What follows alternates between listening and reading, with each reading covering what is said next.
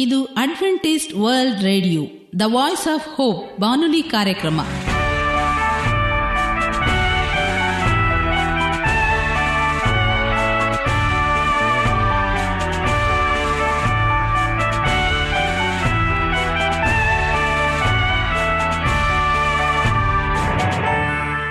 ನಮಸ್ಕಾರ ಪ್ರೀತಿಯ ಕೇಳುಗರೆ, ನಮ್ಮ ನಿಲಯದ ಕನ್ನಡ ಕಾರ್ಯಕ್ರಮಕ್ಕೆ ತಮ್ಮೆಲ್ಲರಿಗೂ ಆತ್ಮೀಯ ಸುಸ್ವಾಗತ.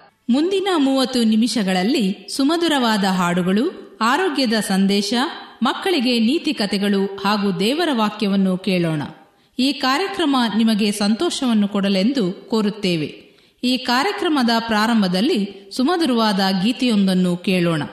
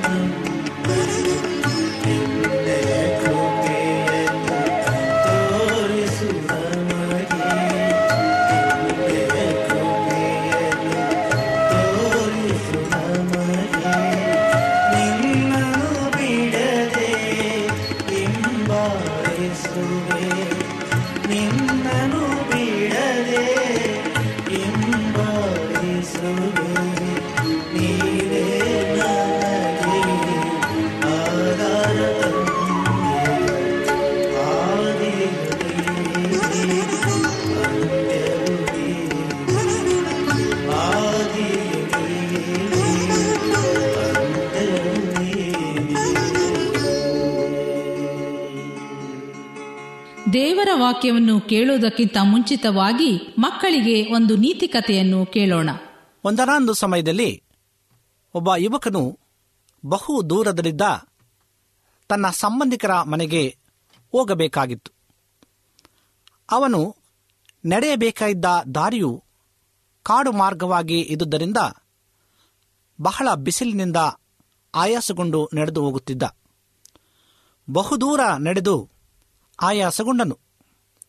ಸ್ವಲ್ಪ ವಿಶ್ರಾಂತಿ ಪಡೆದು ಮುಂದೆ ಸಾಗೋಣವೆಂದು ಹೇಳಿ ಮರದ ಕೆಳಗೆ ಕುಳಿತುಕೊಂಡ. ಮರದ ಸುತ್ತಲೂ ಹುಲ್ಲು ಚೆನ್ನಾಗಿ ಬೆಳೆದಿತ್ತು. ಮಲಗಿ ಸ್ವಲ್ಪ ಸಮಯ ವಿಶ್ರಾಂತಿ ಪಡೆದನು. ಆ ಹುಲ್ಲಿನ ನೆಲ ಅವನಿಗೆ ಹತ್ತಿಯ ಹಾಸಿಗೆಯಂತೆ ಮೆತ್ತಗಿತ್ತು. ಆಹಾ, ಈ ಹುಲ್ಲಿನ ನೆಲವೇ ಇಷ್ಟು ಹಿತವಾಗಿದೆಯಲ್ಲ? ಅಂದುಕೊಂಡು ಒಂದು ರೇಷ್ಮೆ ಹಾಸಿಗೆ ಇದ್ದರೆ ಎಷ್ಟು ಚೆನ್ನಾಗಿತ್ತು ಅಂದುಕೊಂಡನು. ಏನು ಆಶ್ಚರ್ಯ? ಅವನು ನೆನೆಸಿದಂತೆಯೇ ಹಾಸಿಗೆ ಬಂತು. ತಾನು ಬಯಸಿದಂತೆಯೇ ಬಂದದ್ದನ್ನು ಕಂಡು ಇನ್ನೂ ಪರೀಕ್ಷೆ ಮಾಡೋಣವೆಂದು ಅವನಿಗೆ ಆಸೆಯಾಯಿತು. ನನ್ನ ಕಾಲನ್ನು ಒತ್ತಿದ್ದರೆ ಎಷ್ಟೋ ಹಿತಕರ ಅಂದುಕೊಂಡ. ಅವನು ನೆನೆಸಿದ ತಕ್ಷಣವೇ ಇಬ್ಬರು ಸೇವಕರು ಅವನ ಕಾಲು ಕೈಗಳನ್ನು ಒತ್ತಲು ಪ್ರಾರಂಭ ಮಾಡಿದರು. ಅವನಿಗೆ ಆಶ್ಚರ್ಯದ ಮೇಲೆ ಆಶ್ಚರ್ಯ. ಅವನಿಗೆ ಮತ್ತೆ ಪರೀಕ್ಷೆ ಮಾಡುವ ದುರಾಸೆ ಬಂದಿತು. ಇದರ ಜೊತೆಗೆ ತಿನ್ನುವುದಕ್ಕೆ ರುಚಿ ರುಚಿಯಾದ ಭೋಜನ ಸಿಕ್ಕಿದರೆ ಎಷ್ಟೋ ಚೆನ್ನಾಗಿತ್ತು ಎಂದು ಆಸೆಪಟ್ಟನು.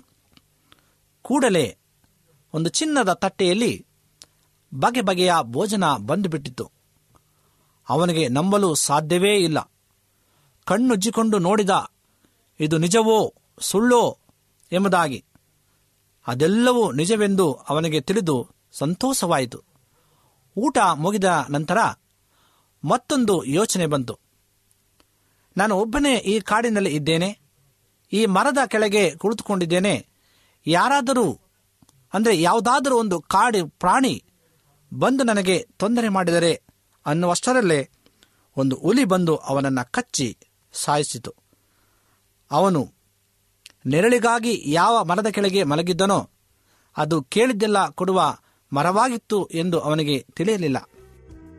ಆದುದರಿಂದ ದೇವರು ನಮಗೆ ಕೇಳಿದ್ದೆಲ್ಲವನ್ನ ಕೊಡುತ್ತಾನೆ. ನಾವು ಒಳ್ಳೆಯದನ್ನೇ ಬಯಸುವ, ಒಳ್ಳೆಯದನ್ನೇ ಆಲೋಚಿಸುವ, ಕೆಟ್ಟದ್ದನ್ನು ನಾವು ಎಂದಿಗೂ ಯೋಚಿಸಬಾರದು, ಅದನ್ನು ನೆನೆಸಲೂಬಾರದು. ಪ್ರಿಯ ಮಕ್ಕಳೇ, ಈ ಕಥೆಯಿಂದ ನಾವು ದೇವರನ್ನ ಯಾವಾಗಲೂ ಸಹ ಒಳ್ಳೆಯದನ್ನೇ ನಾವು ಕೇಳಬೇಕಾಗಿದೆ. ದೇವರು ಎಲ್ಲವನ್ನ ಸಹ ಆತನು ಕೊಡಲು ಸಕ್ತನಾಗಿದ್ದಾನೆ. ವಂದನೆಗಳು. ಈಗ ಮತ್ತೊಂದು ವಿಶೇಷ ಗೀತೆಯೊಂದನ್ನು ಕೇಳೋಣ.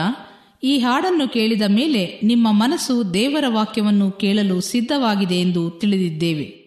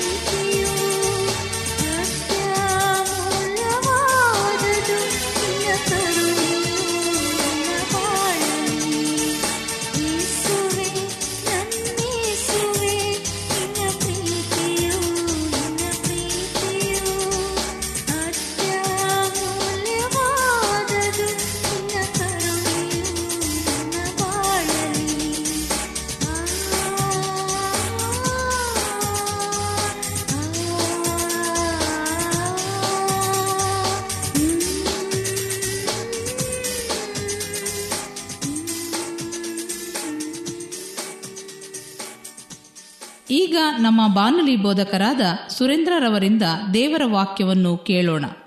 ನಮಸ್ಕಾರ ಪ್ರೀತಿಯ ಬಾನುಲಿ ಮಿತ್ರರೇ. ಇದು ಅಡ್ವೆಂಟಿಸ್ಟ್ ವರ್ಲ್ಡ್ ರೇಡಿಯೋ ಅರ್ಪಿಸುವ ಅನುದಿನದ ಮನ್ನಾ ಕನ್ನಡ ಕಾರ್ಯಕ್ರಮಕ್ಕೆ ತಮ್ಮೆಲ್ಲರಿಗೂ ನಿಮ್ಮ ಬಾನುಲಿ ಬೋಧಕನಾದ ಸುರೇಂದ್ರನ್ ಮಾಡುವ ನಮಸ್ಕಾರಗಳು. ಈ ಕಾರ್ಯಕ್ರಮವು ನಿಮಗೆ ಸಮಾಧಾನ ತಂದಿದೆ ಎಂದು ನಾವು ನಂಬುತ್ತೇವೆ. ಈ ಬಾನುಲಿ ಕನ್ನಡ ಕಾರ್ಯಕ್ರಮಗಳ ಮೂಲಕ ದೇವರು ನಿಮ್ಮ ಜೀವಿತದಲ್ಲಿ ಆತ್ಮಿಕ ಸಮಾಧಾನವನ್ನ ನೀಡಲೆಂದು ನಿಮಗಾಗಿ ಯೇಸು ಕ್ರಿಸ್ತನ ನಾಮದಲ್ಲಿ ನಿತ್ಯವೂ ಪ್ರಾರ್ಥನೆ ಮಾಡುತ್ತೇವೆ. ನಿಮ್ಮ ಅನಿಸಿಕೆಗಳು ಮತ್ತು ಪ್ರಾರ್ಥನಾ ಮನವಿಗಳು ಇರುವುದಾದರೆ ನೀವು ನಮಗೆ ಪತ್ರದ ಮೂಲಕವಾಗಿಯೂ ಅಥವಾ ದೂರವಾಣಿ ಮೂಲಕವಾಗಿಯೂ ನಮ್ಮನ್ನು ಸಂಧಿಸಬಹುದು. ನಮ್ಮ ದೂರವಾಣಿ ಸಂಖ್ಯೆಯು ಒಂಬತ್ತು ಸೊನ್ನೆ ಆರು ಸೊನ್ನೆ ಆರು ಎಂಟು ನಾಲ್ಕು ಏಳು ಏಳು ಮೂರು ಹಾಗೂ ಒಂಬತ್ತು ಒಂದು ಮೂರು ಒಂಬತ್ತು ಎರಡು ಎರಡು ಮೂರು ಮೂರು ಎಂಟು ಆರು ನೀವು ಒಂದು ವೇಳೆ ಹೊರದೇಶದಲ್ಲಿ ಇರುವುದಾದರೆ ಒಂಬತ್ತು ಒಂದನ್ನು ನೀವು ಕಂಟ್ರಿ ಕೋಡ್ ಆಗಿ ಆ್ಯಡ್ ಮಾಡಿಕೊಳ್ಳಬೇಕಾಗಿ ಕೇಳಿಕೊಳ್ಳುತ್ತೇವೆ. Email address Surendra John four five six at Gmail dot com. ಈ ಕಾರ್ಯಕ್ರಮವನ್ನು ನೀವು ನಿಮ್ಮ ಮೊಬೈಲ್ನಲ್ಲಿ ಸಹ ಕೇಳಬಹುದು. ನಿಮ್ಮಲ್ಲಿ ಐಫೋನ್ ಮತ್ತು ಆಂಡ್ರಾಯ್ಡ್ ಮೊಬೈಲ್ ಇರುವುದಾದರೆ ಪ್ಲೇಸ್ಟೋರ್ಗೆ ಹೋಗಿ ವಾಯ್ಸ್ ಆಫ್ ಓಪ್ ಎಂಬ ಆ್ಯಪನ್ನು ಡೌನ್ಲೋಡ್ ಮಾಡಿಕೊಂಡು ನಮ್ಮ ಈ ಕನ್ನಡ ಕಾರ್ಯಕ್ರಮವನ್ನು ನೀವು ಕೇಳಬಹುದು. ಈ ಕಾರ್ಯಕ್ರಮದ ಮೂಲಕ ದೇವರು ನಿಮ್ಮ ಜೀವಿತದಲ್ಲಿ ಅದ್ಭುತಗಳನ್ನು ಮಾಡಿರುವುದಾದರೆ ನಿಮ್ಮ ಸಾಕ್ಷಿಯ ಜೀವಿತವನ್ನು ನಮ್ಮ ಕೂಡ ಹಂಚಿಕೊಳ್ಳುವ ಹಾಗೆ ತಮ್ಮಲ್ಲಿ ಕೇಳಿಕೊಳ್ಳುತ್ತೇವೆ. ಇಂದಿನ ಅನುದಿನದ ಮನ್ನ ಎಂಬ ಕನ್ನಡ ಕಾರ್ಯಕ್ರಮಕ್ಕೆ ಸತ್ಯವೇದ ಭಾಗದಿಂದ ಆರಿಸಿಕೊಂಡಂತಹ ಭಾಗವು ಸಂತೈಸುವಿಕೆ ಎಂಬ ವಿಷಯದ ಬಗ್ಗೆ ಕುರಿತು ಧ್ಯಾನ ಮಾಡಿಕೊಳ್ಳುವ. ಸತ್ಯವೇದದಲ್ಲಿ ಏಷಾಯನ ಬರದ ಪ್ರವಾದನೆ ಗ್ರಂಥ ಐವತ್ತನೇ ಅಧ್ಯಾಯ ನಾಲ್ಕನೇ ವಚನದಲ್ಲಿ ಹೀಗೆ ಸತ್ಯವೇದವು ನಮಗೆ ತಿಳಿಸಲ್ಪಡುವಂಥದ್ದಾಗಿದೆ ಬಳಲಿ ಓದವರನ್ನು ಮಾತುಗಳಿಂದ ಸುಧಾರಿಸುವುದಕ್ಕೆ ನಾನು ಬಲ್ಲವನಾಗುವಂತೆ ಕರ್ತನಾದ ಯಹೋವನು ಶಿಕ್ಷಿತರ ನಾಲಿಗೆಯನ್ನು ನನಗೆ ದಯಪಾಲಿಸಿದ್ದಾನೆ. ಬೆಳೆ ಬೆಳೆಗೂ ನನ್ನನ್ನು ಎಚ್ಚರಿಸಿ, ನಾನು ಕೇಳುವ ಹಾಗೆ ನನ್ನ ಕಿವಿಯನ್ನು ಜಾಗರೂಕಗೊಳಿಸಿದ್ದಾನೆ ಎಂಬುದಾಗಿ. ಪ್ರಿಯ ಆತ್ಮೀಯ ಸಹೋದರ ಸಹೋದರಿಯರೇ, ಮೇಲಿನ ವಾಕ್ಯದಲ್ಲಿ ಪ್ರವಾದಿಯು ಸಮಯೋಚಿತವಾದ ಮಾತುಗಳನ್ನು ಹೇಳುವಂತೆ ಎಂಬ ಭಾಗವನ್ನು ಸ್ವಲ್ಪ ನೀವು ಗಮನಿಸಿರಿ. ದುಃಖದಿಂದ ಬಳಲಿದವರಿಗೆ ಜ್ಞಾನದಿಂದ ಕೂಡಿದ ಒಂದು ಮಾತು ದೊಡ್ಡ ಆದರಣೆಯನ್ನ, ಸಂತೈಸುವಿಕೆಯನ್ನ ನೀಡುವುದು. ಆದ್ದರಿಂದ ನೊಂದವರನ್ನು ಸಂತೈಸುವ ಜ್ಞಾನವನ್ನು ಕರ್ತನಿಂದ ಬೇಡಿ ನೀವು ಪಡೆದುಕೊಳ್ಳಿರಿ ಎಂಬುದಾಗಿ ಇಂದು ನಿಮಗೆ ನಾವು ಬೋಧಿಸುವಂತರಾಗಿದ್ದೇವೆ. ಈ ಪ್ರಪಂಚವು ಚಿಂತೆ, ಕಣ್ಣೀರು, ವ್ಯಾಧಿಗಳಿಂದ ಕೂಡಿರುವುದು. ಯಾರಾದರೂ ನಮಗೆ ಪ್ರೀತಿ ತೋರಿಸಲಾರರಾ, ಸಂತೈಸಲಾರರಾ ಎಂದು ಬಯಸುವವರು ಅನೇಕರು. ಸಮಯೋಚಿತವಾದ ಮಾತುಗಳಿಂದ ಸಂತೈಸುವಾಗ ಅಂಥವರ ಆಂತರ್ಯವು ಎಷ್ಟೋ ಸಮಾಧಾನವನ್ನು ಪಡೆಯುವುದು. ಒಂದು ದೃಷ್ಟಾಂತವು ನನ್ನ ನೆನಪಿಗೆ ಬರುವಂಥದ್ದಾಗಿದೆ ಒಂದು ದಂಪತಿಗಳು, ಅಂದರೆ ಬಹಳ ಪ್ರೀತಿಯಿಂದ ಅವರು ಒಬ್ಬರನ್ನೊಬ್ಬರ ಪ್ರೀತಿಸಿ ಮದುವೆಯನ್ನು ಮಾಡಿಕೊಂಡರು. ಆಕೆಯು ನೋಡಲು ಬಹಳ ಸೌಂದರ್ಯವತಿಯಾಗಿದ್ದಳು. ಹೀಗೆ ಅವರ ಪ್ರೀತಿಯು ಒಬ್ಬರನ್ನೊಬ್ಬನ ಬಿಡದೆ ಆತ್ಮಿಕವಾಗಿ ಅನ್ಯೂನ್ಯತೆಯಿಂದ ತಮ್ಮ ಕುಟುಂಬವನ್ನು ನಡೆಸಿಕೊಂಡು ಹೋಗುತ್ತಿದ್ದರು. ಇದ್ದಕ್ಕಿದ್ದ ಹಾಗೆಯೇ ಅವಳ ಸೌಂದರ್ಯವು ಕುಂದಿತು. ಎಲ್ಲಿ ನನ್ನ ಸೌಂದರ್ಯದ ನಿಮಿತ್ತವಾಗಿ ನನ್ನ ಗಂಡನು ನನ್ನನ್ನು ಪ್ರೀತಿಸಲಾರನು ಎಂಬ ಉದ್ದೇಶದಿಂದ ಆಕೆಯು ಬ್ಯೂಟಿ ಮೊರೆಗೆ ಹೋದಳು. ಅನಂತರ ಅನೇಕ ಬಣ್ಣಗಳನ್ನು ಹಚ್ಚಿ ಹೀಗೆ ತನ್ನ ಗಂಡನನ್ನು ಸಂತೋಷಪಡಿಸಬೇಕು ಎಂಬ ಉದ್ದೇಶ ಅವಳಲ್ಲಿತ್ತು. ಒಂದು ವೇಳೆ ನಾನು ಸೌಂದರ್ಯವು ನನ್ನಲ್ಲಿ ಕಡಿಮೆಯಾದರೆ ನನ್ನ ಗಂಡನು ನನ್ನನ್ನು ಪ್ರೀತಿಸಲಾರನು ಎಂಬ ಉದ್ದೇಶಕ್ಕೋಸ್ಕರವಾಗಿ ಆಕೆ ಈಕೆ ಮಾಡಿದಳು. ಅನಂತರ ಅವಳಿಗೆ ಚರ್ಮರೋಗ ಬಂದಿತು ಬಹಳ ಬಲಹೀನಳಾಗಿ ಎಲ್ಲಿ ನಾನು ನನ್ನ ಗಂಡನ ಪ್ರೀತಿಯಿಂದ ದೂರವಾಗುತ್ತೇನೋ ಎಂಬ ಉದ್ದೇಶದಿಂದ ಆಕೆಯು ಮನನೊಂದವಳಾಗಿ ತನ್ನಲ್ಲೇ ತಾನು ಕೊರಗುತ್ತಿದ್ದಳು. ಒಂದಿನ ದಿನ ಯಜಮಾನನು ಹೊರಗಡೆ ಹೋಗಿರುವಾಗ ಅಪಘಾತಕ್ಕೀಡಾಗಿ ತನ್ನ ಎರಡು ಕಣ್ಣುಗಳನ್ನು ಕಳೆದುಕೊಂಡನು. ಅನಂತರ ಮನೆಗೆ ಬಂದು ಆಕೆಯು ಗಂಡನನ್ನ ತುಂಬ ಮಗುವಿನಂತೆ ಪ್ರೀತಿಯಿಂದ ನೋಡಿಕೊಳ್ಳುತ್ತಾ ಇದ್ದಳು. ಯಾಕೆಂದರೆ ಅವಳ ಮುಖದ ಸೌಂದರ್ಯವು ಎಲ್ಲವೂ ಹಾಳಾಗಿತ್ತು. ನನ್ನ ಗಂಡ ನನ್ನನ್ನು ಈ ಒಂದು ಸೌಂದರ್ಯ ನೋಡಲಾರ, ನನ್ನ ಕುರುಪತನವನ್ನು ನೋಡಲಾರ ಎಂಬುದಾಗಿ ಆಕೆ ತಿಳಿದುಕೊಂಡು ತನ್ನ ಗಂಡನನ್ನ ಪ್ರೀತಿಯಿಂದ ಮಗುವಿನಂತೆ ಅಪ್ಪಿ ಸಾಕಿದಳು. ಸ್ವಲ್ಪ ದಿನ ಆದ ನಂತರ ಆಕೆಯು ಮರಣವನ್ನು ಹೊಂದಿದಳು. ಪ್ರಿಯರೇ, ಅನೇಕ ಸ್ನೇಹಿತರು ಆ ವ್ಯಕ್ತಿಯನ್ನು ಬಂದು ನಿನ್ನ ಹೆಂಡತಿಯು ನಿನ್ನನ್ನು ಮಗುವಿನಂತೆ ಪ್ರೀತಿಯಿಂದ ನೋಡಿಕೊಳ್ಳುತ್ತಾ ಇದ್ದಳು. ನೀನು ಹೇಗೆ ಈಗ ಒಂಟಿ ಜೀವನವನ್ನು ನೀನು ನಡೆಸುತ್ತಿದ್ದೆ? ನಡೆಸುತ್ತೀಯಾ ಎಂಬುದಾಗಿ ಕೇಳುವಾಗ, ನಿನಗೆ ಕಣ್ಣು ಕಾಣುವುದಿಲ್ಲ, ಹೇಗೆ ನೀನು ನಡೆಸ್ತೀಯ ಎಂಬುದಾಗಿ ಆ ಸ್ನೇಹಿತರು ಆತನನ್ನು ಕೇಳುವಾಗ, ಆತನು ಹೇಳುವಂತನಾಗಿದ್ದಾನೆ, ಅಪಘಾತದಲ್ಲಿ ನನಗೆ ಕಣ್ಣು ಕಳೆದುಕೊಳ್ಳಲಿಲ್ಲ.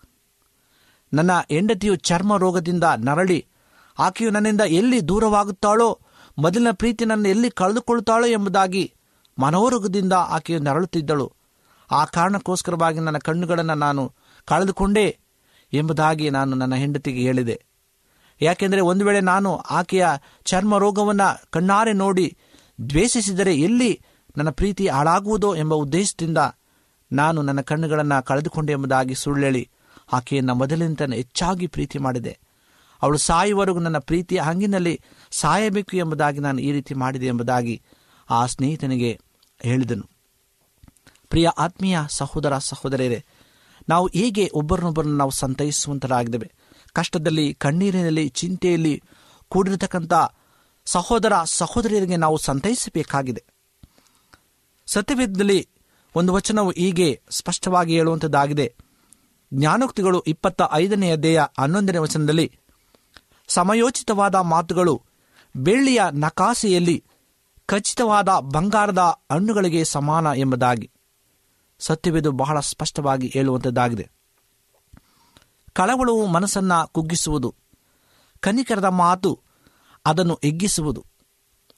ಏಸು ಕ್ರಿಸ್ತನು ಎಷ್ಟೊಂದು ಕನಿಕರದಿಂದ ಕುರುಬನಿಲ್ಲದ ಕುರಿಗಳಂತೆ ಅನೇಕ ವ್ಯಾಧಿಗಳಿಂದಲೂ, ಸೈತಾನನ ಹೋರಾಟಗಳಿಂದಲೂ ತೊಳಲುತ್ತಿದ್ದ ಜನರಿಗೆ ಎಷ್ಟೊಂದು ಪ್ರೀತಿಯ ಮಾತುಗಳಿಂದ ಸಂತೈಸಿದನು ಎಂಬುದಾಗಿ ನಾವು ತಿಳಿದುಕೊಳ್ಳಬೇಕಾಗಿದೆ.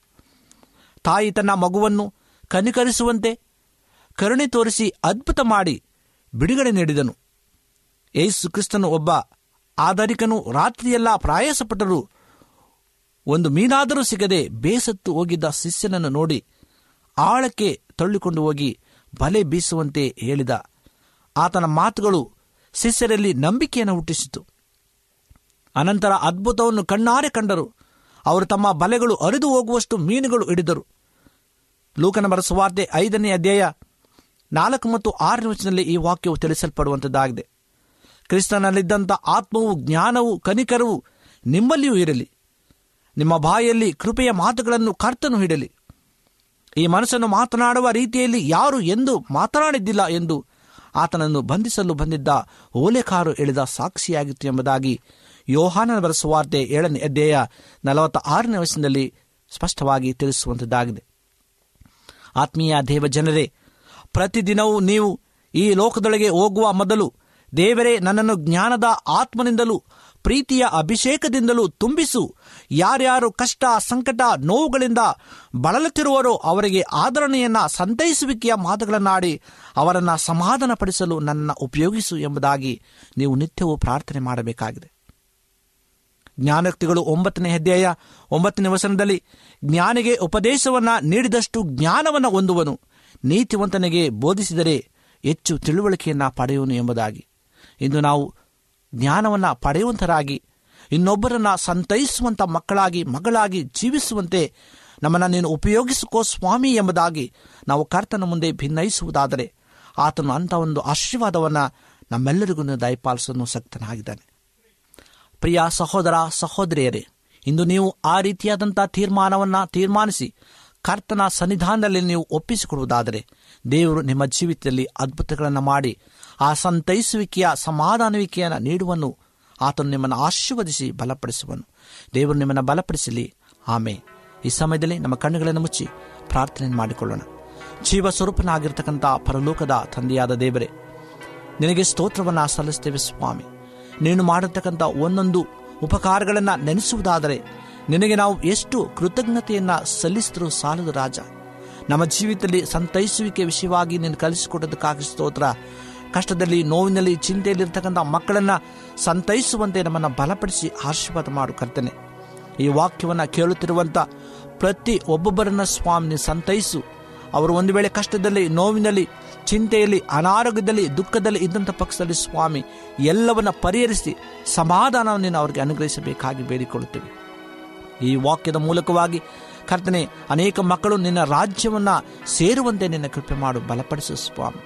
ನಮ್ಮ ಪ್ರಾರ್ಥನೆ ಕೇಳೋದಕ್ಕಾಗಿ ಸ್ತೋತ್ರ ಸಲ್ಲಿಸ್ತಾ, ಈ ಪ್ರಾರ್ಥನೆಯನ್ನು ಯೇಸುವಿನ ನಾಮದಲ್ಲಿ ಬೇಡಿಕೊಳ್ಳುತ್ತೇವೆ ತಂದೆಯೇ ಆಮೇನ್.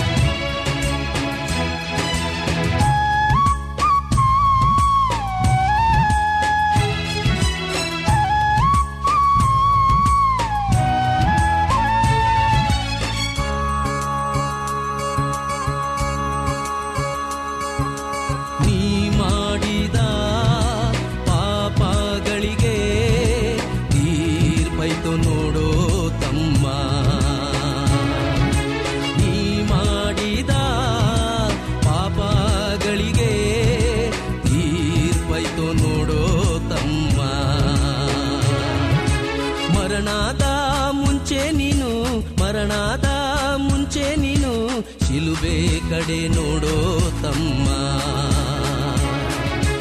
ಮರಣದ ಮುಂಚೆ ನೀನು ಮರಣದ ಮುಂಚೆ ನೀನು ಶಿಲುಬೆ ಕಡೆ ನೋಡೋ ತಮ್ಮ ಕೇಳಣ್ಣ ಕೇಳು ನೀ ಯೇಸುವಿನ ಮಾತ ಕೇಳಣ್ಣ ಕೇಳೋ ನೀ ಏಸಯ್ಯನ ಮಾತ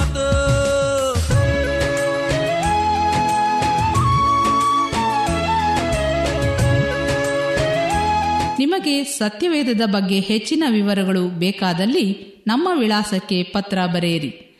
ನಮ್ಮ ವಿಳಾಸ ಅಡ್ವೆಂಟಿಸ್ಟ್ ವರ್ಲ್ಡ್ ರೇಡಿಯೋ ಟಪಾಲು ಪೆಟ್ಟಿಗೆ ಒಂದು ನಾಲ್ಕು ನಾಲ್ಕು ಆರು, ಮಾರ್ಕೆಟ್ ಯಾರ್ಡ್, ಅಂಚೆ ಕಚೇರಿ, ಪುಣೆ ನಾಲ್ಕು ಒಂದು ಒಂದು ಸೊನ್ನೆ ಮೂರು ಏಳು, ಮಹಾರಾಷ್ಟ್ರ, ಇಂಡಿಯಾ. ನಮ್ಮ ಫೋನ್ ನಂಬರ್ ಸೊನ್ನೆ ಒಂಬತ್ತು ಸೊನ್ನೆ ಆರು ಸೊನ್ನೆ ಆರು ಎಂಟು ನಾಲ್ಕು ಏಳು ಏಳು ಮೂರು. ಧನ್ಯವಾದಗಳು. ಮತ್ತೆ ಇದೇ ಸಮಯಕ್ಕೆ ನಿಮ್ಮನ್ನು ಭೇಟಿ ಮಾಡುತ್ತೇವೆ. ದೇವರು ನಿಮ್ಮನ್ನು ಆಶೀರ್ವದಿಸಲಿ. ನಮಸ್ಕಾರಗಳು.